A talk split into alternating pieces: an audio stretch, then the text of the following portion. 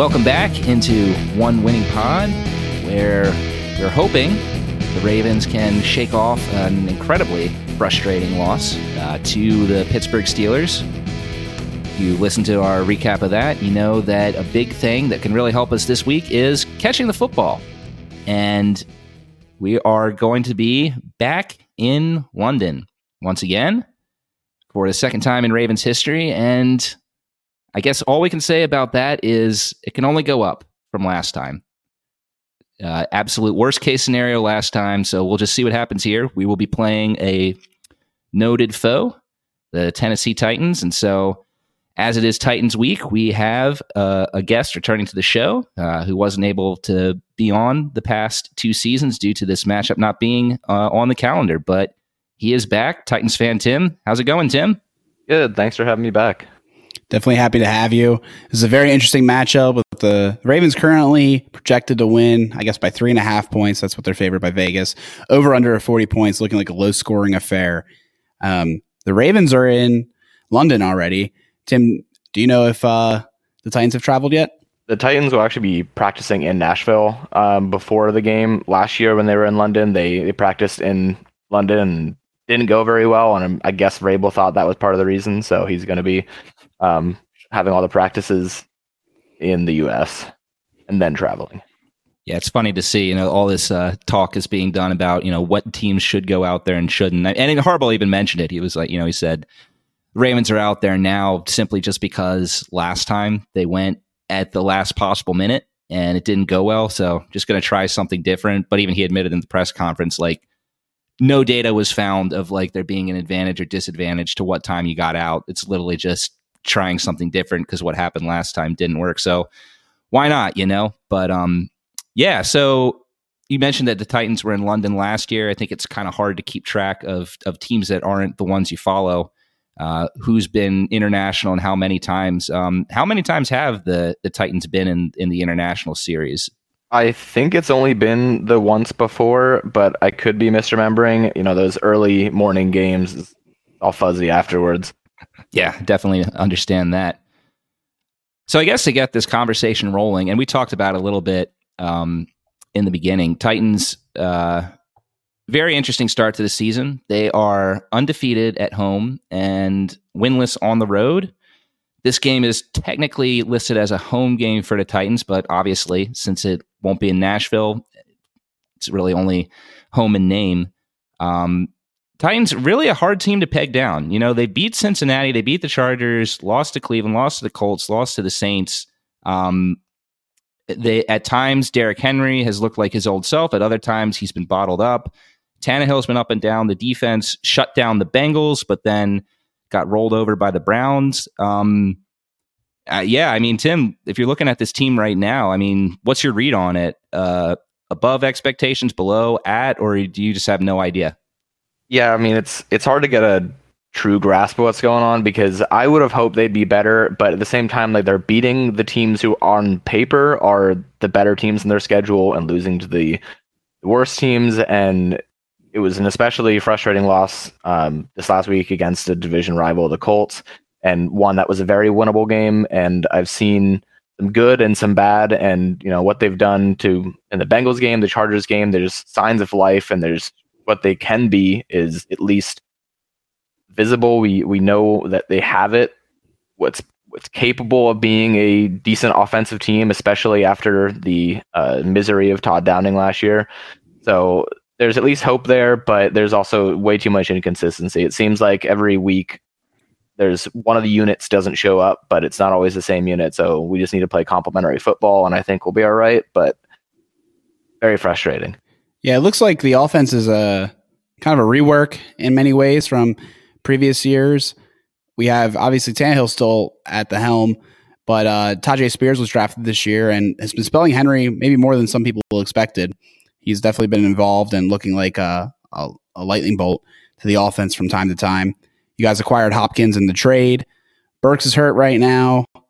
Uh, Chris Moore's still there, which cracks me up that he's still in the league. Uh, Chig isn't playing particularly well yet, or at least hasn't been putting up stats. And then, of course, you guys have been reworking the line. So I'm kind of curious, given a lot of changes to each positional group. Um, you know, since we last spoke to you, is the offense still relatively the same, or has the scheme changed much?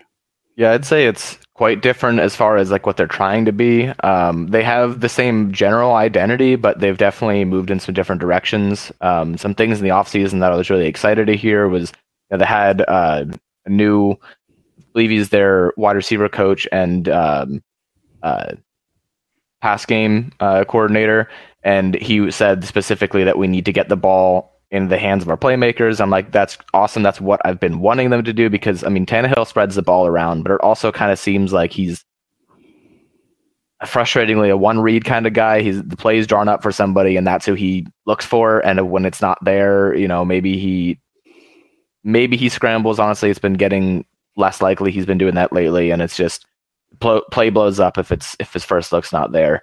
Um, so I was like, if at least if we were staring down and forcing it to the guys like DeAndre Hopkins, then something can ha- hopefully happen. Uh, they've definitely changed their scheme up a little bit with um, Tim Kelly now as the offensive coordinator. Um, I mentioned earlier about Todd Downing. I was definitely not a fan of Todd Downing. He was, in my opinion, the worst coordinator in the league last year, and uh, he should have been fired after the uh, DUI he got in the middle of the season. But clearly not. And now he somehow he latched on as a passing game coordinator with the Jets. But that's their problem now. um, yeah, with Derrick Henry, I'd say they need to be giving him the ball more. I'm glad they're not making him like necessarily a bell cow like he has been to this point because keeping him fresh. But at the same time, he's best whenever he gets time to get going, especially wearing down a defense. Um, the games they've lost, he has had not enough touches in the games they've won. He's had plenty touches, so you can kind of see that pattern there, and it doesn't surprise me at all. A lot of their identity is built on the run, but it's also built on the play action. And Spears has been great, but when Spears is lined up behind Tannehill, they don't load the box like they do for Henry, so the play action isn't sold as well, and they don't have as many people up that they can then get past on a uh, you know deeper route. So it's a lot hinges on Henry being on the field. Um, Spears definitely has been really good. Maybe they'll start to treat him like more of a threat, but so far you don't give Derrick Henry the ball and you don't win. Yeah, I mean, you look at the stats and it backs that your statement's backed up immediately by you look at this. Um, Derrick Henry has had two games this season where he's had over 20 carries, and that's both your wins. um, in particular, I mean, he had an excellent game against Cincinnati it was was fine against the Chargers. Maybe not what you've come to expect from Henry, but still effective. Uh, his yards per carry are, are pretty low um, from what you you come to expect from him. Uh, do you think that's just a matter of like you're saying? Teams are loading the box more, or does it look like maybe age is finally catching up to the guy? I mean, he is 29 years old. That is on the older side for for a running back. That is the type of time that you generally start to see um, see some signs of age and, and wear and tear uh, show up on these guys. So, um, yeah, when you look at Henry, who's been the heart and soul of your guys' offense for the past few seasons, um, do you think that if the Titans continue to give this guy the ball, or rather get back to getting this guy the ball, that he can still be that guy who can single handedly carry an offense, carry you guys to the playoffs? Or are you, as a Titans fan, getting a bit concerned that um, his best days might be behind him, and we're starting to see uh, the de- decline of his career. Yeah, I mean, I don't think he's declining as a player. I think a lot of it has to do with our offensive line and, and coaching. I think part of why they are trying to keep him fresh is because you know he gets so many touches in a season. In the playoffs, it, he might wear down, and that's a legitimate uh, concern. But that would be for anybody. And also, they're preparing for the possibility that he is no longer a Titan after this season. Um, Spears, I really like Spears. I don't know how long of a career he's going to have. He doesn't have an ACL in one leg and uh, cartilage um, as well. So it's a little concerning that it might be like a one contract type player, but he looks really dynamic, I'm glad he's getting touches.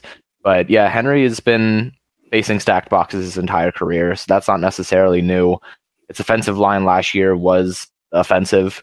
Um, he had worst left tackle in like the last 20 years uh, with Dennis Daly. I think they showed some some stats on sacks allowed and pressures and all that, and he was uh, pretty much at the top of the list in the last two decades. And he was a turnstile over there. There were so many plays I watched where he didn't even get hands on the guy rushing past him.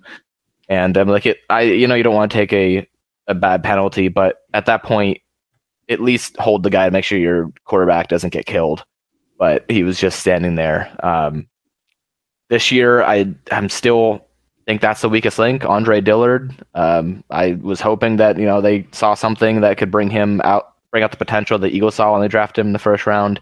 So far, it has been anything but, and he has been uh, the biggest problem on the line. Uh, I've been very happy with their new additions. Their first round pick, Skoronski's missed the last three games before this one with an emergency appendectomy, and uh, uh, he was back this yesterday. Um, and then we have uh, Brunskill from the 49ers at right guard has been holding his own. And surprisingly, Chris Hubbard at right tackle, who's played 73 snaps in the last two seasons before this, has been performing pretty well at right tackle. So it's mainly left tackle. I've noticed they've uh, given more help, which I've been calling for, bringing in tight ends um, to help, you know, chip block and just knowing that they're going to line up their their heavy hitters on that side. So give them some help. And Henry has done better with the when the line has done better. It seems to go hand in hand. And I know you know good running back should hopefully be able to create his own space, but there's only so much you can do whenever he's getting hit. I think they said the one Browns game he goes averaging seven. He was getting hit seven feet behind the line of scrimmage which you're you're not going anywhere. I don't care who you are if you're getting hit behind the line of scrimmage on average seven feet behind it. So he's just not getting any room to run. Um, I think some of the linemen that they picked up have been better in pass pro, but have they've traded that off a little bit for for run. So it's a work in progress. The line's starting to gel, I think, a little bit too. But there's that, and then there's coaching. Um, the fourth and one that they just tried to run against the uh, the Colts with the eight minutes left in the fourth quarter. It was obviously Henry territory, and they at least went with the the the right move to go with Henry. But they lined up in a shotgun and had Henry on Tannehill's right hip, and then just handed it off to the side. You know, you have to work with extra yards when you run the shotgun. The blocking wasn't really there. I'm like, just give him an I formation, give him an extra blocker playing fullback if you want, but run him down the middle. He's going to get that yard. So that was more of a coaching decision than than on Henry. So I know it was a bit long winded, but I I don't blame it on Henry. Is the bottom line. I think it's a lot of things, but it's not him losing a step. One thing I think that does work well for the Ravens, though, um, with all due respect to Henry, I mean, we talked about it in our recap of the Steelers uh, uh, game. You know, one of the things that that did go the Ravens' way in that game was the run defense, and it has gone our way all year. So I, I do like the Ravens uh, in that matchup. Um, but at the same time, I mean, Henry has burnt us before, so I'm not going to say here that it's a lock that I think that the Ravens will be able to contain him. They're going to have to take that seriously and um, and, and really get some some good uh, push up front and have Roquan and Queen uh, really really attacking downfield. But yeah, I mean, so talking about Henry, I guess we'll move now to uh, the receivers. It is interesting to me that DeAndre Hopkins um, has had some success uh, here. I mean, you know, his his stats right now are, are kind of inflated from uh, the hundred yard game he had against the Colts, but I mean, his his numbers in the other games have been solid. Um, but I mean, outside of him, I mean, none of these guys really, uh, you know, as a non fan of the Titans, really come off the page to me. Uh, you know, Nick Westbrook, Ikhine. I mean, Chris Moore. Good gosh, is your guys' number three receiver, and Ravens fans are quite. Uh, remember the the. I, I, don't even know what you want to say about Chris Moore as receiver. Every, all everyone ever remembers from him with the Ravens is as a special teamer. So, I think that, and he was there for four years. I think that says everything we need to say about Chris Moore. But um, I mean, yeah, I mean, so to me, it looks to me like the only guy uh on your offense who's a real receiving threat right now is Hopkins. Um, and I, will admit, I haven't had a chance really to, to watch what he's done this year. From what you've seen, how much does he have left in the tank? Is he still D Hop or or it, um, and is it really the coaching that hasn't unlocked the big numbers that we usually see from him, or does he look like a guy, you know, more like you know when you guys had Julio Jones or um, Andre Johnson, who's a guy who's just just here for his uh, his last ride on the Titans. Yeah, I definitely wouldn't lump him in with with those guys, especially not um, Andre Johnson and not not Randy Moss either, who most people forget was a Titan. Oh, that's right, he was, wasn't he? yeah, exactly. um, so yeah, that's I I, I think uh, D Hop has a lot left in the tank. Um, I think it's a scheme thing that he hasn't really been getting the same numbers because I mean the Titans are a run first team and Tannehill does throw the ball to Nick Westbrook-Ikhine a lot for some reason. I mean, he's been reliable. He's been a good, you know, third, fourth receiver, but when he has to step up and be a first and first or second because of injury last year or, whatever, he is uh, often a, a, frustration point for the fans. But I think he's solid when he's in the right spot. Um, but Hopkins has made some pretty great catches so far this year. You know, he doesn't get the ball thrown his way as much as he should, and week one, Tannehill was kind of forcing it to him. So, you know, there was and a lot of attempts there. The chemistry wasn't quite there yet. You know, Tannehill, where's where's he going to be, and um, Hopkins knowing where Tannehill wants him to be. So once that chemistry has started started to iron out, there's definitely been some some better plays. Some of them were improvised. You could see uh, Tannehill just knowing what Hopkins is going to do, clear out the linebacker, and and get open whenever Tannehill is having the pocket collapse. You know that kind of uh, that kind of understanding uh, of each other and their role has definitely been um, improving quite a bit. And he's made some impressive sideline catches. You know, he's never really had the a ton of speed, and he just finds ways to get open, whether it be a move or just understanding, um, you know, routes well enough, the what the cornerback can and can't do, and, and how to get separation. So that's still all there. It's just a matter of getting the the plays that are designed for him and getting him the ball. Um, you mentioned the rest of the wide receiver core is a bit lacking, and that was definitely a concern going in, uh, especially before Hopkins was signed. That's why everyone wanted him so bad. I know he is getting up there in age, but as far as options available, he was by far the best thing that could, the Titans could have done to that wide receiver room. Um, Chris Moore, uh, you say it, has actually made some impressive catches, some some deep throws to him, uh, over the shoulder catches that big spots too. Like he doesn't get targeted much, but when he has, he's he's come up pretty big. Yeah, there's a couple interesting things to unpack with DeAndre Hopkins. Uh, like you said, the first game he was force fed with 13 targets, but only seven catches for 65 yards for yards per target of only five yards. The next two games, they're kind of in the wilderness there. There also were games that Burks was available in. But the last two games, Burks has not been available. Skoronski came back, at guard, who was your 11th overall pick, which gives you an idea of how high caliber of a guard this guy might be. And suddenly, uh, Hopkins' production has gone up to 10 yards and 12.7 yards per target uh, the last two games um, without Burks around and with the added offensive line help. So I think those two things probably correlate a little bit. Uh, not just the production, the increased amount of yards and, and targets, maybe, but also the efficiency of the yards per target. Yeah, absolutely. He he seems to be um, starting to fit in more with the offense, and the pieces around him have definitely helped. I think Burks being on the field um, does help him, despite the fact that you know he's had his better games Burks off because Burks his potential has been there. He's shown flashes, and he's still stature of the guy, you you you have to pay attention to him. He's he's a big body wide receiver, similar to AJ Brown was. The hope was going to be that he'd be a cheaper, younger AJ Brown. That maybe will still pan out, but at this point, AJ Brown was already looking like a star, and Burks seems to have trouble staying on the field. That's not really his fault, but it is what it is. Um, but Hopkins has been the go-to guy when they really need a play third down plays. It's always seems to be Hopkins, and um, they haven't really targeted him much in the red zone yet, but they've had trouble in the red zone lately. So I'm hoping to see more of that uh, and more of Henry in the red zone as well. So I think there's plenty of opportunity for growth, and I'm excited to see what Hopkins can do on this team. Another thing I want to unpack about this team is Tennessee is currently 27th in the league in sacks allowed.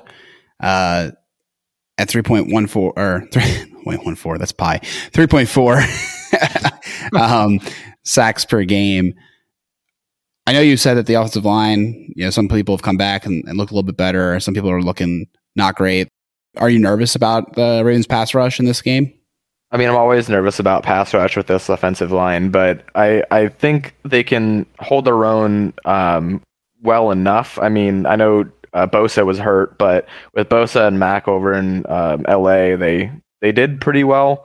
Um, with Skoronski being back, I think that's the biggest thing because he's that was only his second game, and he definitely looked a little um, still like he was need some time to get back into the swing of things. Um, so I mean, he was he lost a bunch of weight when he had his appendectomy. It, it did rupture, so it was um, something that caused him to be down for a while. He had to put a lot of weight on real quick, and game one shows what he he can be, and not. So I'm going to really ignore what happened in um, this last game and look at the first game when he was showing why he could be you know special in this league. He was first NFL game ever, and he was their best lineman. So I think that's going to be um, the true test is is him being back and giving help to Dillard. And if they can do that, I think they'll I think they'll be all right. Tannehill is also starting to get the ball out quicker. I've noticed he still takes some unnecessary sacks, but I've seen him get the ball out quicker um, in some key spots. And there have been times where they've tried moving the pocket by play design, and also he's scrambled a couple times. And I'm like, that's what we've been needing on on his end. I'm seeing some of it. It's not consistent, but the flashes are there and promising. Moving on to the uh, defensive side of the ball, um, one of the things that's made uh, this rivalry so interesting in recent years is that Tennessee has been one of the teams that, um, along with with the Pittsburgh Steelers, has done a, a pretty consistently decent job. Um, I mean, I mean, really, honestly, it pays me to say it. A very good job uh, in containing Lamar Jackson, the things that he likes to do. Um, even though that the you know the last meeting, uh, Lamar did finally uh, win against Tennessee. Still wasn't his best game ever as a pro. He did have that long touchdown, uh, but um, only 179 passing yards. He did have that pick on an ill-advised throw to Boykin. Um, you know, th- this is a matchup. Mike Vrabel and and the Titans defense, like they've done a really good job in these first three meetings at containing Lamar. Um, from your perspective, Tim, what do you think was really the key in that? And do the Titans still have the scheme and the personnel uh, to be able to have or, and execute that type of game plan uh, that you guys used against Lamar a few years ago? Oh, I think um, it's not the same as what they had then, but I think there's still uh, ways that they can make it work. Their pass rush and their defensive line is one of the best in the NFL. I know they didn't get any sacks against the Colts last week, but um, I'm, I'm a bit perplexed of exactly what happened there. But I mean, they have a lot of guys who are going to create pressure, and as long as they can, uh, you know, make sure they contain the edge and don't give Lamar a lane and they can get pressure on him, then that would definitely be um, a big key to keeping him out of those dynamic plays. Um, their linebackers are not really coverage guys, so you know that can be interesting in the you know, the short game, and especially who's going to need someone to you know spy on the QB and be ready for for him to take off their secondary has been really weak. So if he can get the ball out quick to you know a short route, it could be unfortunately a uh, a way to exploit the the Titans because Kristian Fulton's supposed to be their cornerback one, and he has been awful this year, drawing a lot of unnecessary penalties. Separation has been insane, and he just doesn't look like the guy that starting was starting to look like a lockdown corner a couple years ago, and this is a contract year for him, so not a good look. But I think if they can keep the ball out of the secondary, I know that's a big ask, but um, you know the the D line does their their job, then there's there's ways to contain. One thing I'm looking at is Caleb Farley's still hurt. Uh, the guy entered the league hurt. It seems like he's been struggling to stay on the field and is out right now. Um, is that I imagine that's putting some stress on those corners, like you were mentioning earlier. Well, at this point, they're not really expecting him to be a starter. Um, like they can't depend on that. So if he comes back and you know lives up to his first round potential, that would be awesome. But they didn't uh, design their roster around him being an, a starting outside cornerback. They have, I mean, they they were hoping that Fulton would be, but um, outside of him, McCreary is a sophomore and he looks like he's having a really good second season. Um, so that's promising. They got Sean Murphy Bunting from the Buccaneers at a free agency, and he's looked pretty good, made a lot of plays. Um, Byard is still Kevin Byard, but he hasn't really made any plays this year, so I'm not sure exactly. We haven't really been calling his name for blown coverages either, but he also hasn't really shown up. Um, and then their other safety is uh, Amani Hooker, who has been he had the the only pick they've had this season, and he's been overall like solid guy when he's healthy. So they have pieces um, in the secondary. It's just frustrating when it does all come together. I think part of that is scheme because they often line up like off like 10 yards off the wide receiver at the line of scrimmage and then those short routes kill them. They try not to give up the big X plays and then they still happen anyway because somebody miscommunicates, somebody doesn't understand uh, where their their zone is or who's supposed to follow the guy up top. So it happens. I don't know if it's coaching. I don't know if it's the players, but we don't need Farley. Is uh, we don't need him right now. If he comes back, that would be great, but we don't need him. Another guy on your uh, injury report um, who didn't play last week against the Colts is uh, interior defensive lineman. Um, I believe you say his name, Teair Tart. Have that correct? That's correct. Yeah, that's right. Some of the articles I was reading this week said that uh, his um, his absence last week uh, really wasn't great for the run defense. That he was definitely a guy that was needed. Um, is he? I mean, I'm looking at his uh, profile. I mean, 6'2", 304 uh, guy who's been a, a four year starter for you guys. Is he really um, crucial for your guys' uh, a run defense in the interior? Yeah, absolutely. I think that was the biggest thing that we were missing against the Colts and why Zach Moss is able to go off for 165 yards because Hart is a, a big guy, like you were just saying, and but he's also surprisingly nimble and um, strong. You know, he's not a guy who's going to be uh, doing much in the way of pass rush, but he's going to clog up the middle and create opportunities for pass rush. And then on you know the rushing defense, he's just always a big body in the middle. And where they got us the most was runs up the middle. So signs all point to missing Tart was a huge difference. Um, he has been great for us, and um, I think that's also a sign that they should sign him to a, a longer term contract after the end of the season because they gave him a uh, uh, yeah exactly what the term was now, but they they had as undrafted free agent they gave him a uh, a tender that made it so if he signed for another team, the other team would have to give up a second round pick. Obviously, no team was willing to give up a second round pick for a guy who nobody really knows about at this point, but everyone figured this might be the year where he gets noticed and his absence speaks volumes in that point in that game. So we need him back if if we're going to contain the run. Always love hearing stories of those type of guys. I mean, the Ravens, yeah, as our listeners know, have really found a lot of those guys. You know, undrafted, run stuffing, uh, interior linemen, um, or late round. You know, uh, so that's that's cool. That he's been that big for your, your guys' defense. He's undrafted, fine. It's always always great when you can get that type of value there.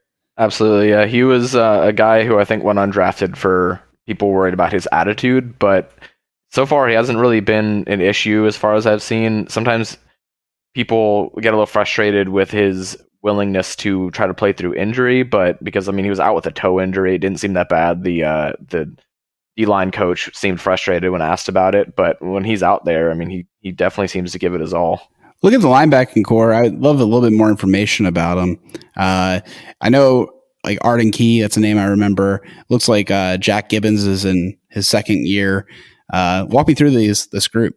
Yeah, they they have a few um, that have been surprising how how they've been. Arden Key, I guess, not too surprising because he started to uh, show up for the Jaguars last year um, in limited rotational snaps, and week one, he already looked like he had the potential to be a, um, I want to say a star outside linebacker, but he's been held in check a little bit recently, but he still gets some pressures. Just the sacks aren't showing up, but I think um, that's not necessarily his fault. I think he's getting more attention now. I think his double team rate is is pretty up there.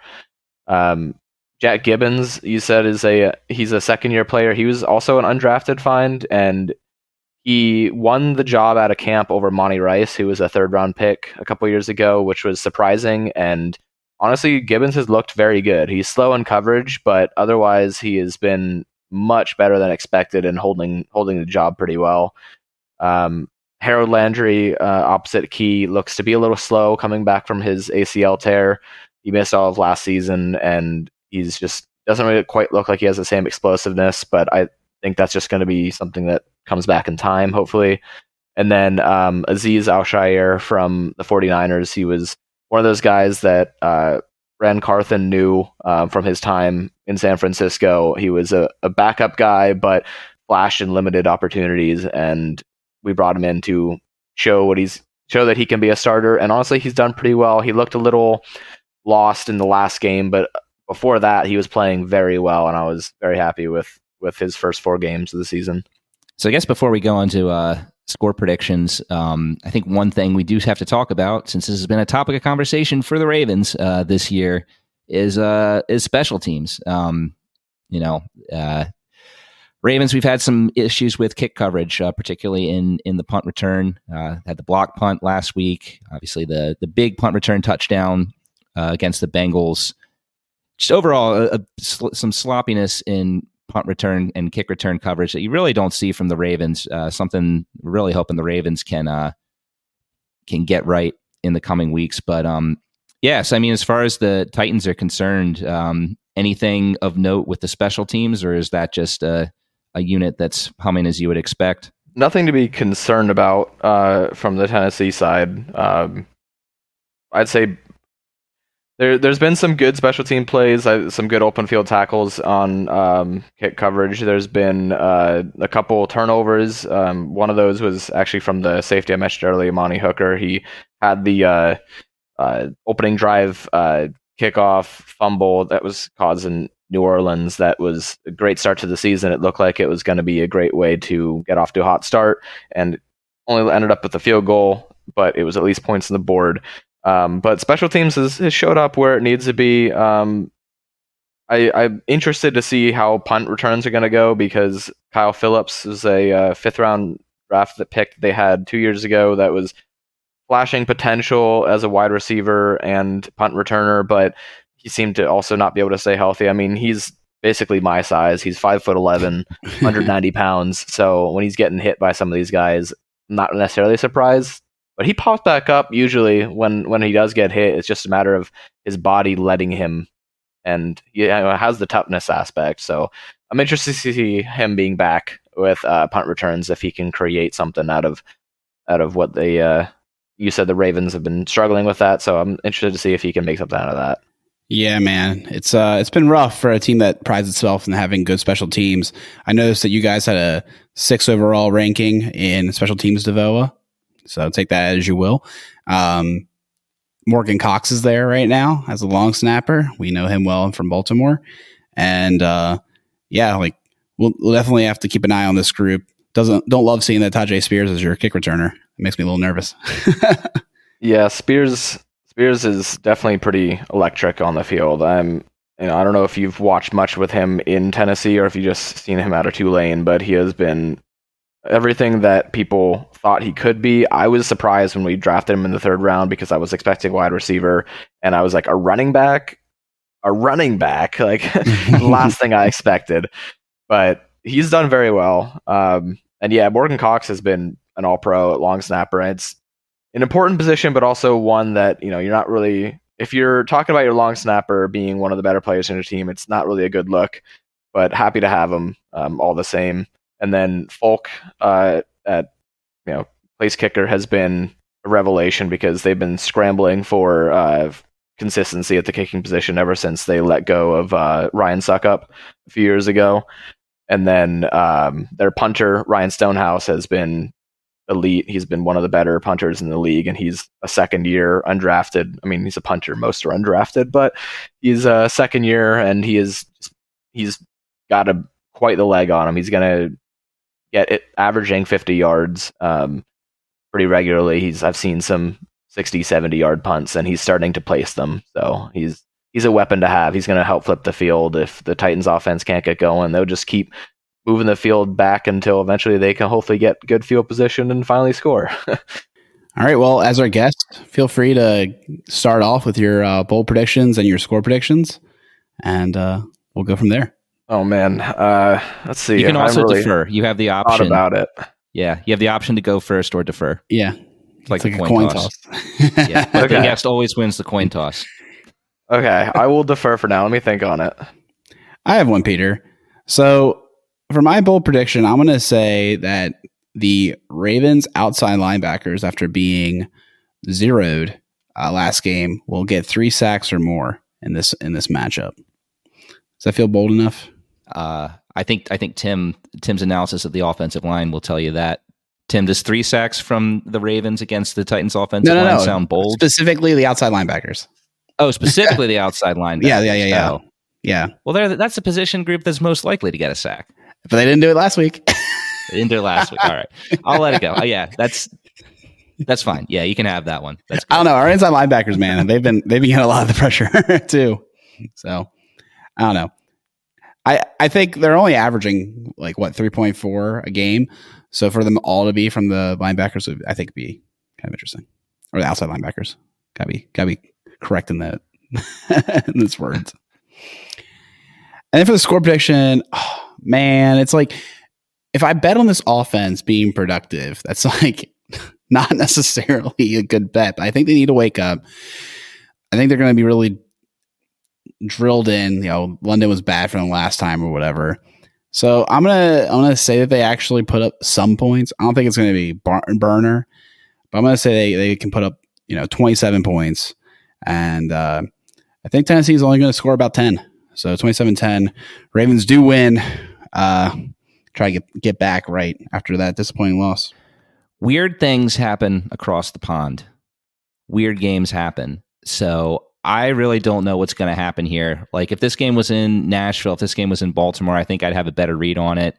But eh, you know the the the going across the pond, the not knowing which side the crowd is going to be have more on, um, if if there is one, you know, I have no idea uh, which of, of those these two teams have a, a bigger international draw. I mean, we're not talking about like you know the Cowboys or the Steelers going over there, teams that you know you know have um, fan bases outside outside their respective cities. So I'm going for a weird game. I think there's going to be some sloppiness, which is going to lead to some uh, a more high scoring game than I think we would expect from these two teams. I think we'd expect this game to kind of you know hover around you know 40 points total in general if this game was was stateside. I'm going to say the Ravens win 31 to 28 and my bold prediction this game um, is that the wide receiver group will step up. Will step up. Um, I think that after a game like they had against the Steelers with all those drops, that's going to wake up that room.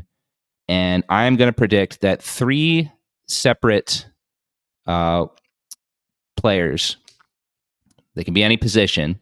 I know I'm highlighting the wide receivers here. I'm expecting it'll be wide receivers, but uh, slash tight ends. But three separate um, offensive players on the Ravens will score a uh, a touchdown uh, from Lamar Jackson, which has not happened terribly often in the past three seasons. Doing a quick look at it, I might have missed some games, but I only counted four times this has happened since the start of the 2020 season.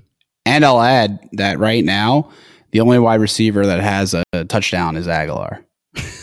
so um, it's bold. it's bold. It's bold. So we're looking to, to buck that trend in a big way. They come in bunches. Very interesting. Got one, Tim?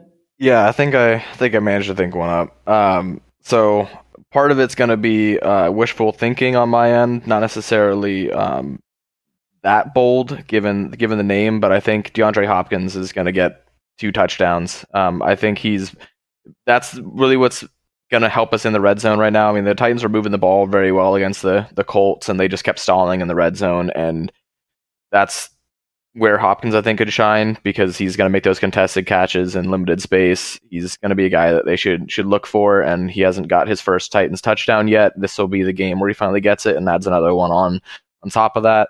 Um, that's probably going to rely on Henry having a game too. So maybe that's a, a twofer because probably going to work the best of the play actions working. The play action's going to work with with Henry being the on the field a lot. But yeah, I think Hopkins is going to be what puts the Titans up over the edge. Um, I think the Titans are going to win a close game, um, 24 to 21. Um, Titans love to win games they're not favored for and then lose the ones they are. They're they've won more games as the underdog and than anybody else in the NFL the last few years. So you know when they're the underdog is when you really are supposed to watch out for them as weird as that sounds. So I think it'll be a close game. It may be sloppy, like you were saying overall, but it'll it'll be, I think, a, a close victory for the Titans. Yeah, and I'm curious what Chris has to say. So we'll drop him in now for uh, his bold predictions. Hey, a little late on the recording here, but I just wanted to give my bold and score predictions for this week at the London game against the Titans. I think this is going to be a close one. It's funny, my in laws were just here last week, and they're Bills fans, and uh, I was kind of telling them before the game, I was like, look, these London games are real weird. Uh, I would not expect to be uh, at full strength over overseas. I kind of feel the same. This Titans team is a little middling, though, so I do think it's going to be a close game, but I don't feel good about it. I guess I'll say the Ravens come away with a win, 20 to 17. Uh, as far as bold prediction, um, it probably says more about the state of the Ravens pass rush right now and outside linebacker group than it does the, the Titans. But I think we're going to get away with five sacks at least. Um, I think uh, it's a good matchup for the Ravens here. I think the uh, Titans' offensive line is, is in a bit of trouble. But uh, but yeah, otherwise uh, we'll see what happens. I am looking forward to a full day of, of football though. Uh, that'll be a lot of fun. Thanks, Chris, for those. I will say, Tim, you and uh, you and us are kind of the same. Where it seems like the, Ravens have stepped up in games that were, you know, they weren't favored to win, like against the Bengals this year, and uh, and against the Browns too. Even though they had the backup quarterback, they weren't favored originally. And then in these games that they're favored, they just they they have stinkers, total stinkers, and we got to see that turn around from the Ravens' perspective. And it sounds like the Titans feel the same way. So uh, definitely difficult when your team kind of rises to the level of their opponent. Yeah, there's a lot of similarities I see between the two right now, especially when you're saying about um, the uh, the frustrations of losing to a divisional opponent last week. That was probably uh, the toughest pill to swallow so far this season for us was losing to the Colts the way we did, uh, especially with our supposed vaunted uh, rush defense being gashed for 165 to not even Jonathan Taylor but Zack Moss. Um, but I mean, the losses have been aside from the the Browns game have been relatively close. Um, the Saints game, I feel like I, I hate to always make this excuse, but the Saints game would have been entirely different if the refs were consistent with their call of what is a fumble when the quarterback is is hit in a before the throwing motion. Because there was one where uh, Carr was you know, gearing up to throw it. Replay showed he clearly did not go forward with it. They not only blew the play dead on what would have been an easy uh, return for a touchdown, but then in review, you know, they had all the announcers saying agreeing that it was a clear fumble. Gene Steratore came on and agreed, and then they go to the field and they did not overturn it. They left it as an incomplete pass, and that was a easy field goal for the Saints. It was a ten point swing, and then they lost by one point.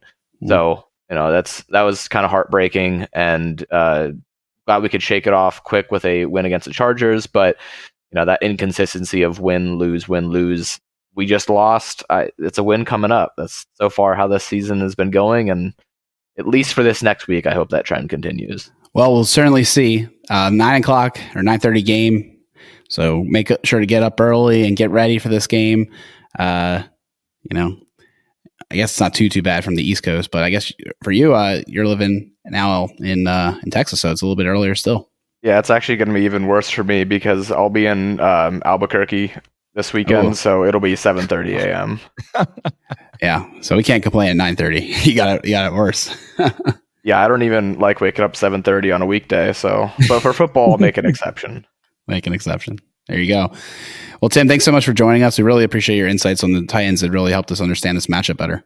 Thanks. I'm glad I could help. It's it's being a Titans fan, and everyone always just sees you know what they want to see with the Titans, or they just don't necessarily care about the Titans, and everyone sees stat lines and say, "Oh, Derrick Henry's washed," or Ryan Tannehill is is oh bottom five, bottom ten quarterback, and it's like sometimes I can't really argue with the Tannehill thing, but he also can be good when when set up to succeed.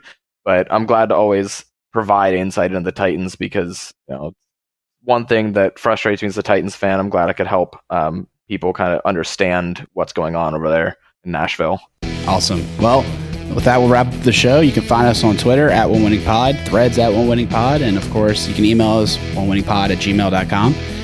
We'll be back next week talking about either a win or a loss in the UK, hoping for the best.